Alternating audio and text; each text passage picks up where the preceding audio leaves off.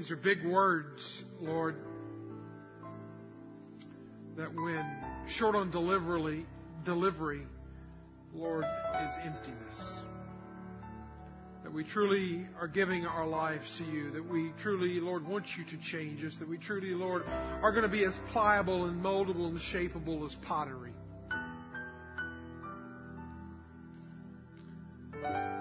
Lord, may you not look at this worship experience, at the words of our mouth, when you're truly looking at the depths of our heart.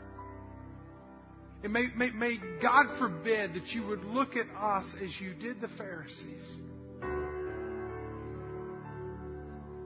Said, Your lip surface is good, but your life is empty.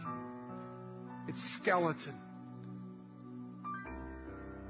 God, today, help us to take a great big mirror.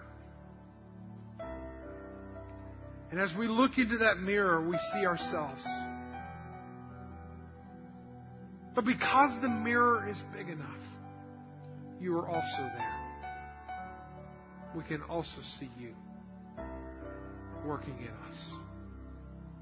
Lord, don't let us fill up the entire dimensions of that mirror. Lord, we want to see you working here, working now, working in this place, working in this community, working in our families, working in our jobs, working in our lives to become what you want us to become. From the very beginning, to become that. Well, we bless you. We thank you.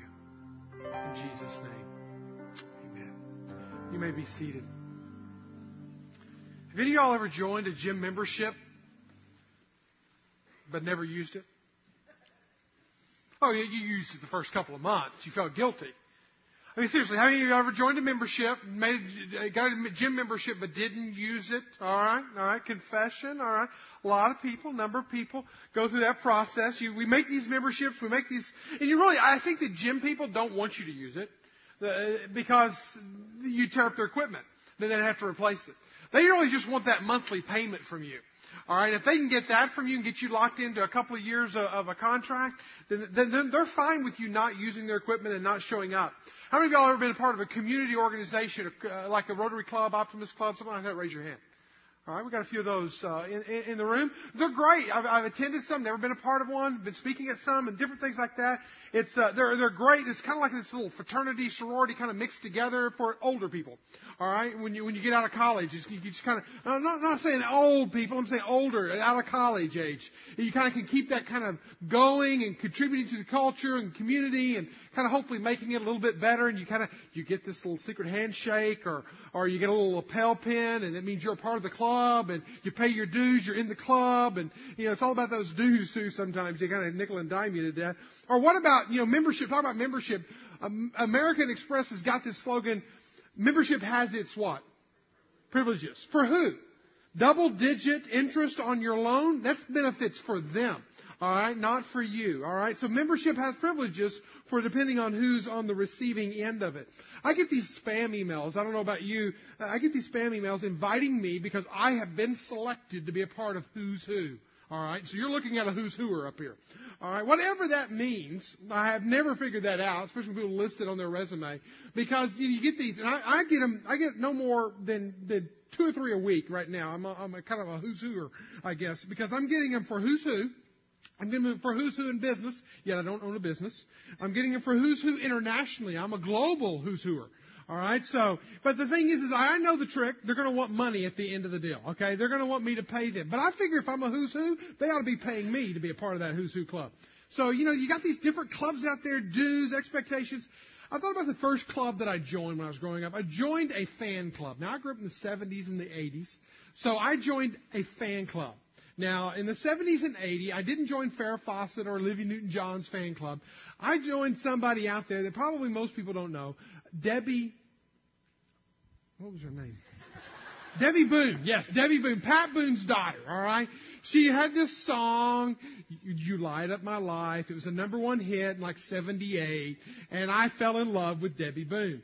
And, uh, and so I joined her club. I paid my dues. I got an autographed photo, and every now and then the fan club leader would send out a, an update on what's going on in Debbie's life. But you know, when I think about all the different things that we can join, all the dues that we can pay, all the things that we can be a part of, I, then I come to the church and I think, you know what? There is no wonder we are so messed up in what it means to be a part of a community called a church. We don't have any good metaphors. We don't have any good examples of what it looks like in our culture because, you know, you sign up for the gym, but you never show up. Oh, it's kind of like people signing up for a church membership. I'll show up at Christmas and Easter. You show up at the gym the day after uh, New Year's. You know, you got to get rid of all those pounds. So we show up at, or we pay our dues. We're a part of the community organization. I paid my dues. I've done my deed. Therefore, I'm going to help out on this project, but that's all I'm going to do. We are part of joining a lot of things. We're part of paying dues to a lot of things. But sometimes I think that has messed with us in our paradigm of what it looks like to be a part of something, to be a member of something. Because in the Western worldview, I think membership looks something like this. It's come and go. You can come or go. You can leave it or take it. It's, it, it doesn't really matter, okay? You come and you go as you please. It's kind of your, your receiving, and yeah, you might be giving back a little bit. But a biblical worldview or a biblical view of church membership is attach and grow. It's actually something, again, not a metaphor that we see in our culture today, but it's actually attach yourself, be woven into something, graft yourself into something, and then grow with it. Grow through the good times, grow through the droughts, go deeper in the, in the winters. All those things, that's the metaphor that you see in Scripture of what it means to be a part of a church. Western worldview, it's more organizational and institutional. When you look at it from a biblical worldview, it's more of an organic living element. Are you a part of something that's growing, that's maturing, that's changing? All right? If you're looking to join something that never changes, we've got a misperception of what it means to be a part of a church.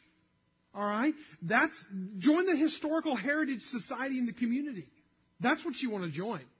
All right? If you're going to be a part of something like a church, a church is growing. It's, it's, it's developing. It's becoming. It's living.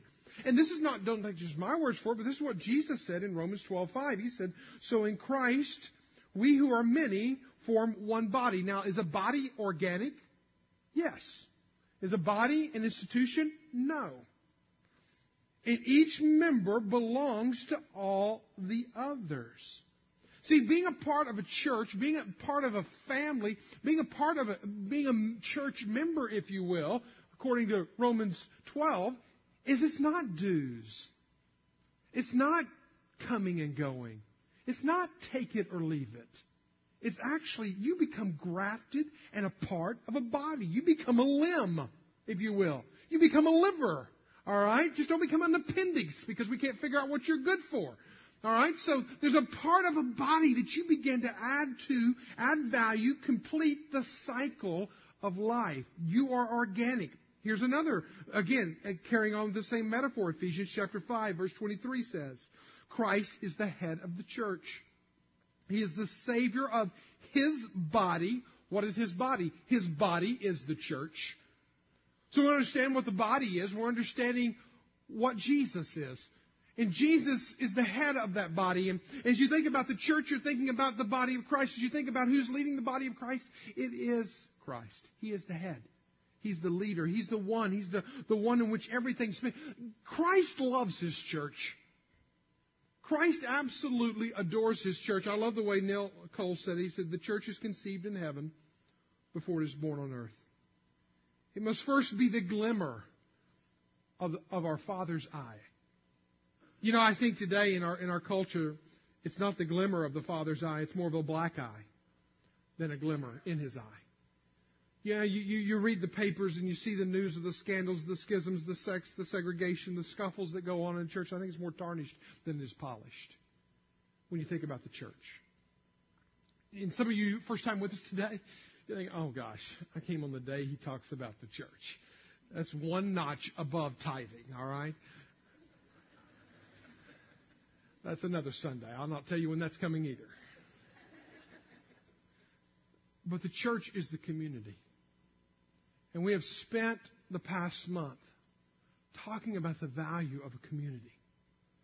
And if the, and if the church were an institution, if the church were a take it or leave it dues paying organization that you can come and go as you please, I don't want to be a part of that. But if the church and the community of Christ that is body of Christ that is knit together and made a whole in one, if that is actually what God loves and He has a glimmer in His eye when He thinks about the church, I want to be a part of that. If the church adds life to my life, if the church adds life to this community, and we have said for, for many a month that the greatest way to bless a community is to start a what? Church. It's the only thing I know that can bless a community, body, soul, and spirit. It's the only thing. Government can't do that. Schools can't do that. They can bless and help a community in so many ways. But a church, body, soul, spirit, every area, every element of our life. Take your Bibles, be finding the book of 3rd John. The best way to start this journey is to go to the back. Alright? Go to the back and then start left. Alright? Now, the book of Concordance is not a book. Alright? So don't go there. Go to Revelation. Revelation, then you'll find Jude, then you'll find 3rd John. Little bitty big, the smallest book in all the Bible. Alright? Smallest, there's only 219 words in the Greek. When it's, when it's translated, it's maybe more or less than that. But 219 words. It's the smallest book in all the Bible. It's one chapter. We're going to study the entire book today. It won't take that much time. But here's, here's, here's the thing about this. And it just kind of brings it into perspective. Is that even though this is the very first, well, it's, it's in the very first century. It's about, it's written about 800, about 80 AD, excuse me. So it's just a few years. It's within the first generation following the life of Christ. And we know that John, John is the apostle of Jesus, the beloved apostle of Jesus. And he is writing this letter as he wrote the other two letters of John and also the Gospel of John. And also the book of Revelation. And so as you, as you, as you bring these, these books together and you, and you think about them, and you think about 3 John, what is it? It's, it's this, this, this letter that's written, but it's written to a church, a community, of faith in conflict.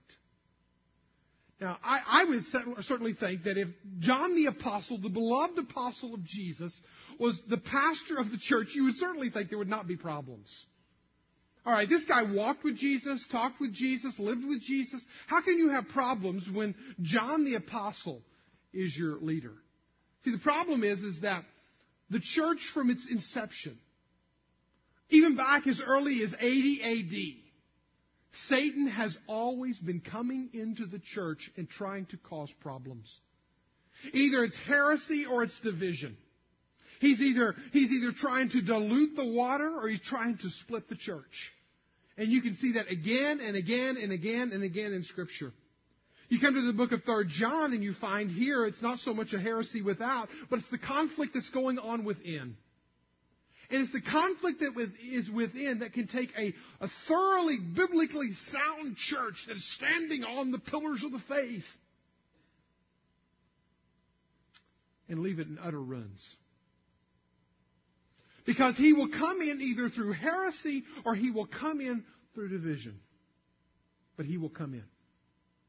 And here we have in the very early beginnings of the church, this, this church coming together, and John is having to write to try to shore up the church because the division has begun to creep in. And so you have John writing, and he identifies himself as elder. Now, sometimes there's plural, plurality of elders in the church, and sometimes there's individual elders in the church. But here in this case, he is the elder of the church. And he is writing as the elder of the church. You see that in verse 1. But as you go through this, this book, I, I, I, it's all in context, and I want this, please hang with me because I like history and I'm not going to try to bore you with it, but it, it is important. Because as John is, is, is delivering this letter or sending this letter by way of a courier, he is writing to a man named Gaius. This man named Gaius is, a, is, is an admirable member in the church, and he has one message for, uh, for him. And the thesis of the entire small, tiny book in the New Testament, tucked away that probably most of us have never even read, is in verse 11. When he tells them, hey, listen, Gaius, imitate what's good. If you're going to pick a model, an example to follow, figure out what is good and what is right and follow what is good. Basically, he's saying get a mentor, get somebody in front of you, go with them. You need to imitate what is good. You need to figure out what is good, what is bad out there, because there's another guy. See, there's basically four people involved in this story, in this narrative. If you think about, it, even though it's an epistle, you have John who's writing it. He's writing it to a guy named Gaius. Common name in that day. Wouldn't be common today. Wouldn't be very accepted today. Then you have Diotrephes. Diotrephes is, he's the troublemaker that we'll unpack in a, in a moment. Then there's another guy named Demetrius who actually is delivering the letter. He plays such a small role in the book, we won't even mention him. Really comes down to Diotrephes and Gaius. And I think as you think about this passage with me, and you're thinking about, okay, I need to imitate what's, what is good if I'm going to be a part of a church. And it's clear that he is writing to the church. He mentions it twice in this small letter. The church, the church. As you think about it, and as we finish up today, our community message element series within a series, I want you to ask yourself the question what kind of member am I going to be? Am I going to be the, the gym membership kind of person who joins but never goes? Oh, whenever I feel a little guilty because I've plumped myself up a little bit, I'll go then. Or when it's seasonally correct, I'll go then. Am I going to be the person who's going to be the dues paying person? I'm going to come and pay my dues and do my duty, duty and serve every now and then and tip my hat to God and the church, but I'm going to go on and live my life the way I want. Who's your example? Because I think if the Apostle John were to stand before us today, he would say to all of us, imitate what is good. Is it going to be Gaius? Is it going to be Diotrephes? Who will you be like? And so basically it's like this. It's like there's two models and then we see them in these two characters in the story. There's two models members to measure your membership by. And I'll say that three times fast. Two models, two models to, uh, excuse, I can't even say it. Two model members to measure your membership by. One of them I want to give you is there's the commendable member. Gaius, I've already mentioned to him, and again, if, if John the Apostle were standing before you today, and he was to say to you and me, hey, listen, guys, I know a guy, I know somebody that if you're going to imitate what is good, I want you to look in the life of Gaius. I want you to understand him, and I want you to imitate his life and the way that he lived his life. And I want us to read this now in verse 1. Pick up reading with me in verse 1 to verse 4 uh, the elder, again singular, speaking of, uh, of John, the elder to the beloved Gaius, who, whom I love in truth. Beloved, I pray that I may go, that, that, that all may go well with you and that you may be in good health as it goes well with your soul. Now let me say this to you. It is one thing to be in good physical health. But John is writing and saying, I hope that not only are you physically well, I pray you are spiritually well. For I rejoiced greatly when the brothers came and testified to your truth, as indeed you are walking in the truth. And I have no greater joy than to hear that my children are walking in the truth. Now he makes it abundantly clear what he's so proud about. He's proud that he has figured out the balance of life. Yes, you are physically healthy, but I am so happy and there's no greater joy in my life than to hear that you are not only physically healthy, but you are spiritually healthy. What does spiritual health look like? What, did, what was the commendable elements of him? One is there was an alignment with words and deeds. He said, listen, the word has come out. The, the, the stories have been told. And the, the truth is now, you are walking in the truth. It has been declared. Everybody's looking at your life, and your life measures up. I don't know about you, but there's a book written out a, a few years ago by David Kinnaman and Gabe Lyons called Unchristian. And in that book, they surveyed people across America, asking them, what was your, it's called Unchristian. Why are you not a Christian? And they listed out about six reasons why. And one of those top reasons why would be probably you would, you would guess it the hypocrisy of the church. See, it is not a beautiful thing whenever our talk says one thing, but our walk says something totally different. If there is inconsistencies, Granted, we're not all perfect, and I think that's one of the beautiful things I think about our postmodern generation is that that uh, they don't want hypocrisy. They'd rather see our flaws and our warts and our mistakes and us dealing with them in a life of a confessional life than to live a life of hypocrisy. But to live this double standard life where things aren't measuring up, where our life is not is not congruent with our words, all that is is hogwash. When our orthodoxy is strong, but our orthopraxy is weak. Erasmus said it like this. He reminded his contemporaries that it would, that if we would bring the Turks to Christianity, we must first be Christians. That's one thing for us to enter into this world and to try to bring people to Jesus. It's another thing if our life and our walk does not measure up. Verse 2, again, it says that good health. In verse 3, he said there, he said, walking in the truth. Verse 4, again, walking in the truth. It wasn't just something you talked about, it was something you did. See, your walk walks, and your talk talks. But your walk talks louder than your talk talks. Does that make sense? We can talk and we can walk. But what really matters and what really makes a difference is when our talk and our walk line up. Is there any part of your life that if it was uncovered right now, it would embarrass you and your family and God? Are you an open book? Think about it. Because a model member, a commendable member, is a person where there's alignment. Number two, he had a mind for mission. Because not only did, did, did he live a life that measured up, but he also lived an open life.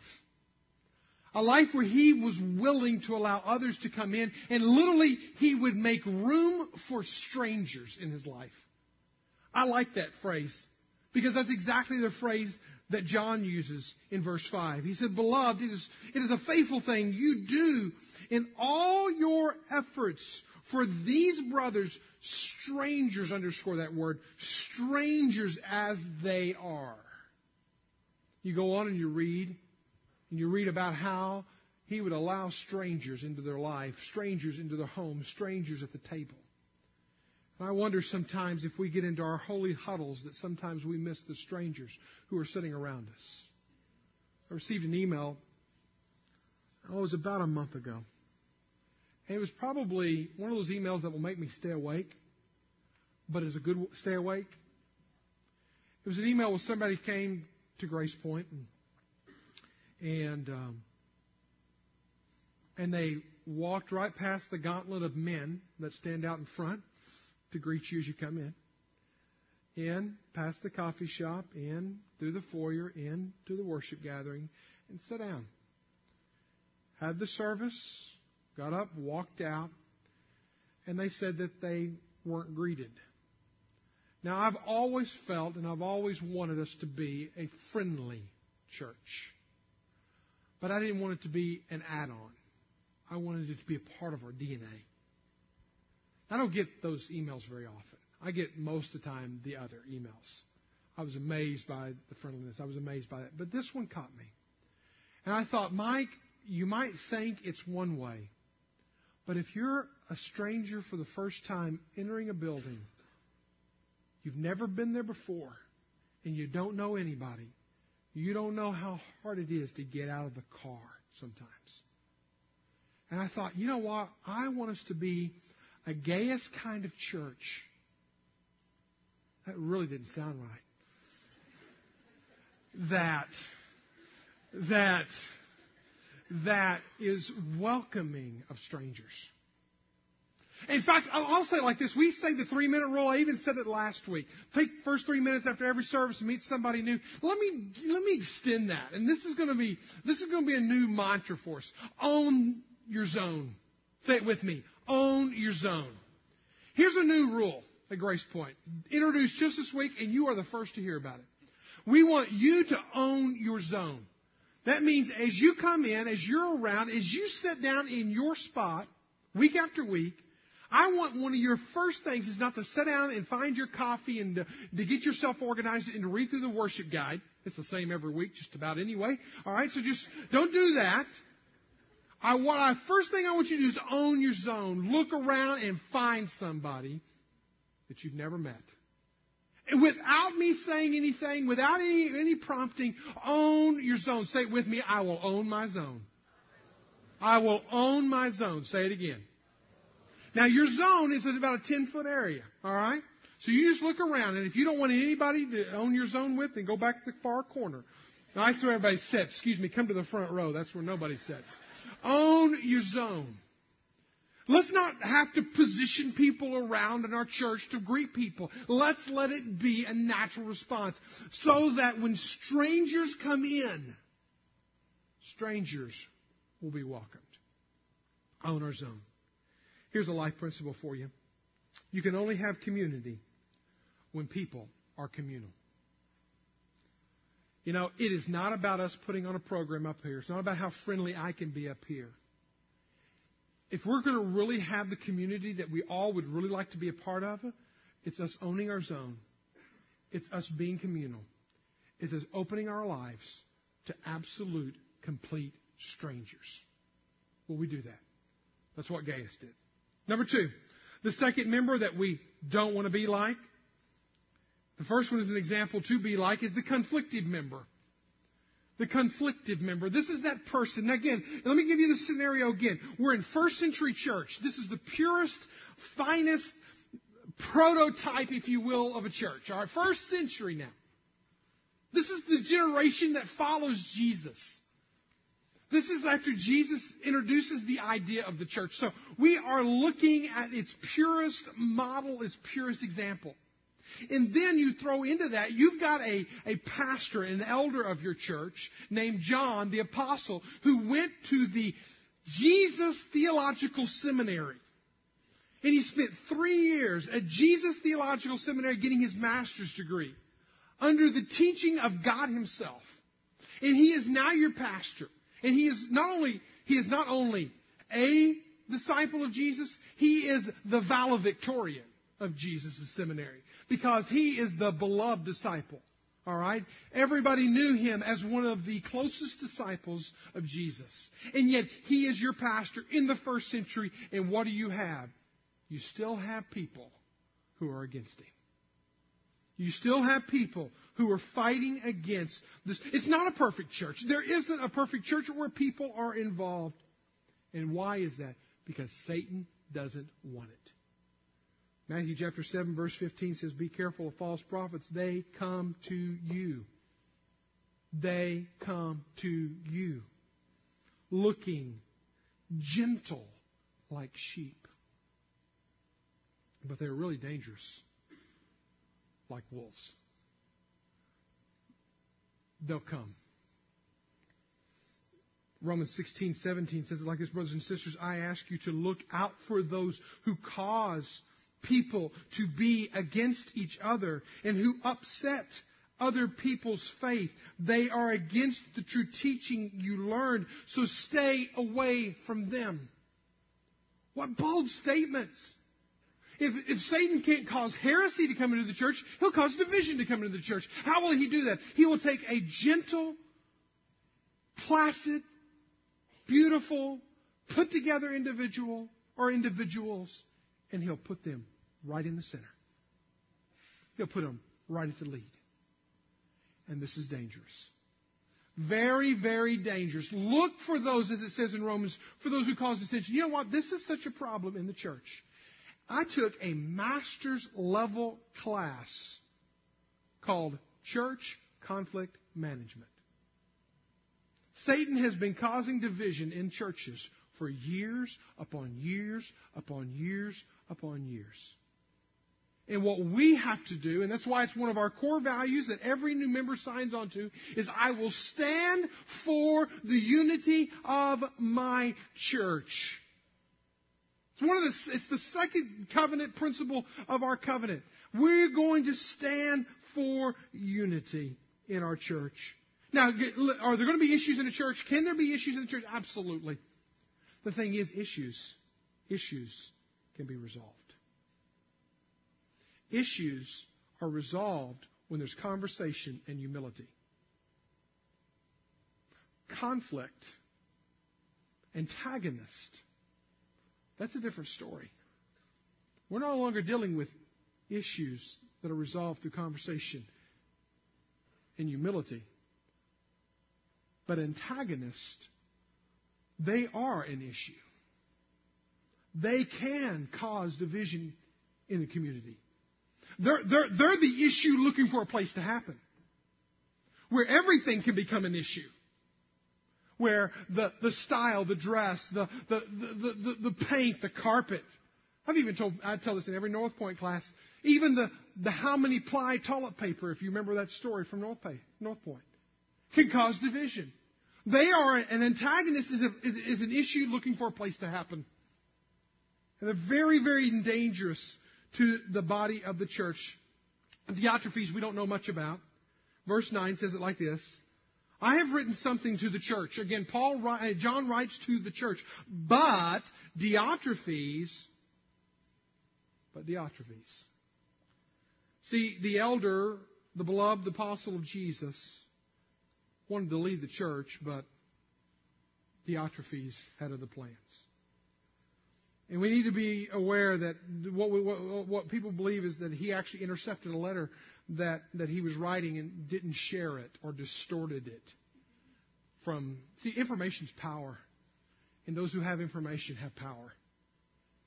And so what he began to do is he began to somehow divide the church against John, and John has to write and correct it. And he, he, he states there are three marks of a conflictive member. I hope none of them are a part of your life or my life. One is that it's the be first complex.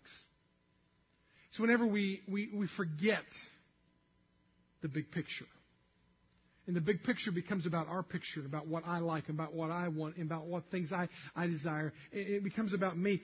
Diotrephes, who likes to put himself first. The big picture is lost at that point. Little kid went to a birthday party named Marty.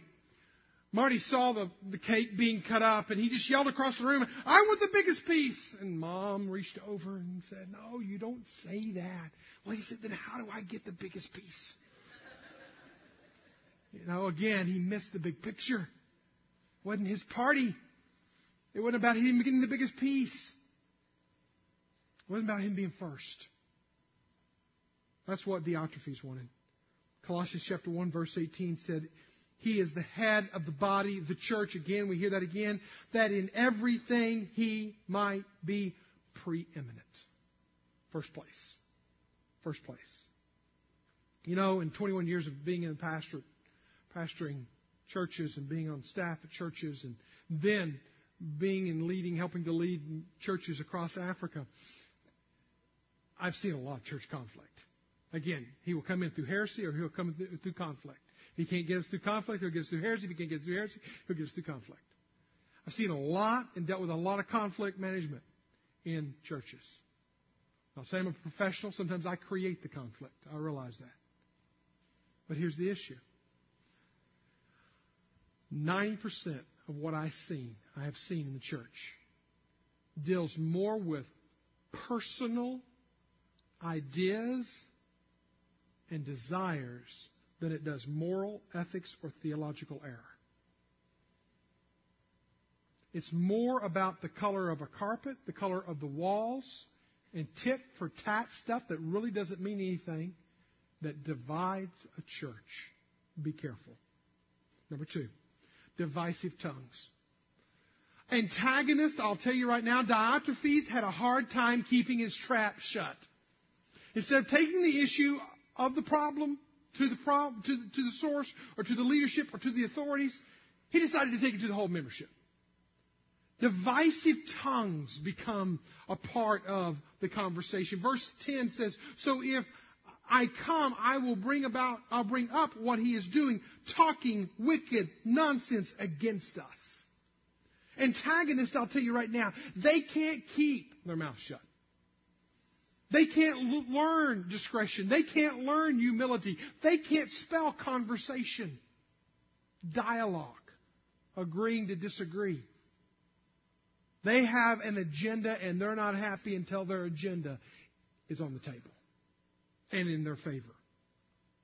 They'll, they'll do it in subtle, Christianized, religious ways, sharing prayer requests. I just have this concern. And they'll share their prayer request. Or they'll, they'll, they'll, they'll, they'll give kind of a murmur, and the Bible speaks all about murmuring. Murmuring is a half concealed, half uttered complaint. You give phrases, you give sound bites, but again, you don't deal with issues. Beware. Number three, unuser friendly. They are unuser friendly. And I say by that, you know what the user friendly term is. You turn on a new computer. getting a new computer this week, I can identify with this. You know, it's like you want to throw it, but then it costs too much. So you want to take it back? You, you, you kind of you're, you're in that is it user friendly or not? What if you have members in your church that are unuser friendly? They actually repel instead of bring in. They actually, their attitudes and their antagonism and their, and their things are actually divisive and tear apart. Verse, verse 10 again, he said, and no content with that, he refuses, again speaking of Diotrephes, he refuses to welcome the brothers and also stops those who want to and puts them out of the church. This is a person who literally because of their attitude, their disposition, their words, their mannerism, they're actually, they disconnect instead of connect. They tear apart instead of bring together. Are we going to be connectors or disconnectors? I think it's a choice we have to make. Are we going to try to be first? Are we going to let our tongue get out of control? Or are we going to be like Gaius? A person who make sure their life is humbly walking with God and not just talking and dissecting and breaking down what humility means and all that? Are we humbly walking with God? Are we a person who's living on mission, inviting strength? Who are we going to be? Let me tell you this. This is an appropriate message to end this series on because if no, nothing else, I, I hope, I hope what you hear is a great big warning. Not that it's looming out there. Not that there's a problem out there, but here it is. There's always problems, big, little, small. But here's the issue. It's how are we going to deal with it? How are we going to deal with it? How are we going to deal with it, or are we going to allow the antagonists to stir and build? Because the, the community will be compromised. There will be either heresy or conflict that will come to any and every church. It's happened since 80 AD. It's going to happen in 2010. And what you're going to find about community, if you really become a part of a community, you're going to find this. Because we've been talking about an adventure an expedition. The greatest adventure of community, the hardest adventure of community, are people in relationships. Relationships are wonderful when they're working. They stink. You know, people are great when they're great, but they're horrible when they're horrible. I want to get them out of here. You know what? The same. The adventure of community is being able to learn to live with one another and add value to one another. Band, if you'll come back up here. Sociologist Ray Oldenburg coined a phrase back in the 1960s called third place notion. Came up with a third place notion. You may have heard of it. Because Starbucks has capitalized on it. The third place, what the sociologist has said, is the place outside of the home and outside of work where people go and have community. And if you think about what a Starbucks is or what a coffee shop is, is it has created the third place. A place where people could go and share and sit down and drink and eat and, and fellowship together and, and to be community and to connect and to get to know new people. And it, you're not having to have them in your home, and, but at the same time you're still connecting. And it's not work, but yet you can invite people from work. It's a third place out there. It's, it's a phenomenon. I, I love studying it. Because if I really think about what the church is supposed to be, the church is supposed to be the third place. It's supposed to be the place that we come together around meals and food and time and share and give and take and help one another through life. It's outside of work and it's outside the home. It just extends ourselves. Will you be a part of a family that comes together? Listen to the words of this song. Let it just inspire you. Let it challenge you to think about what is holding you together, bringing you together.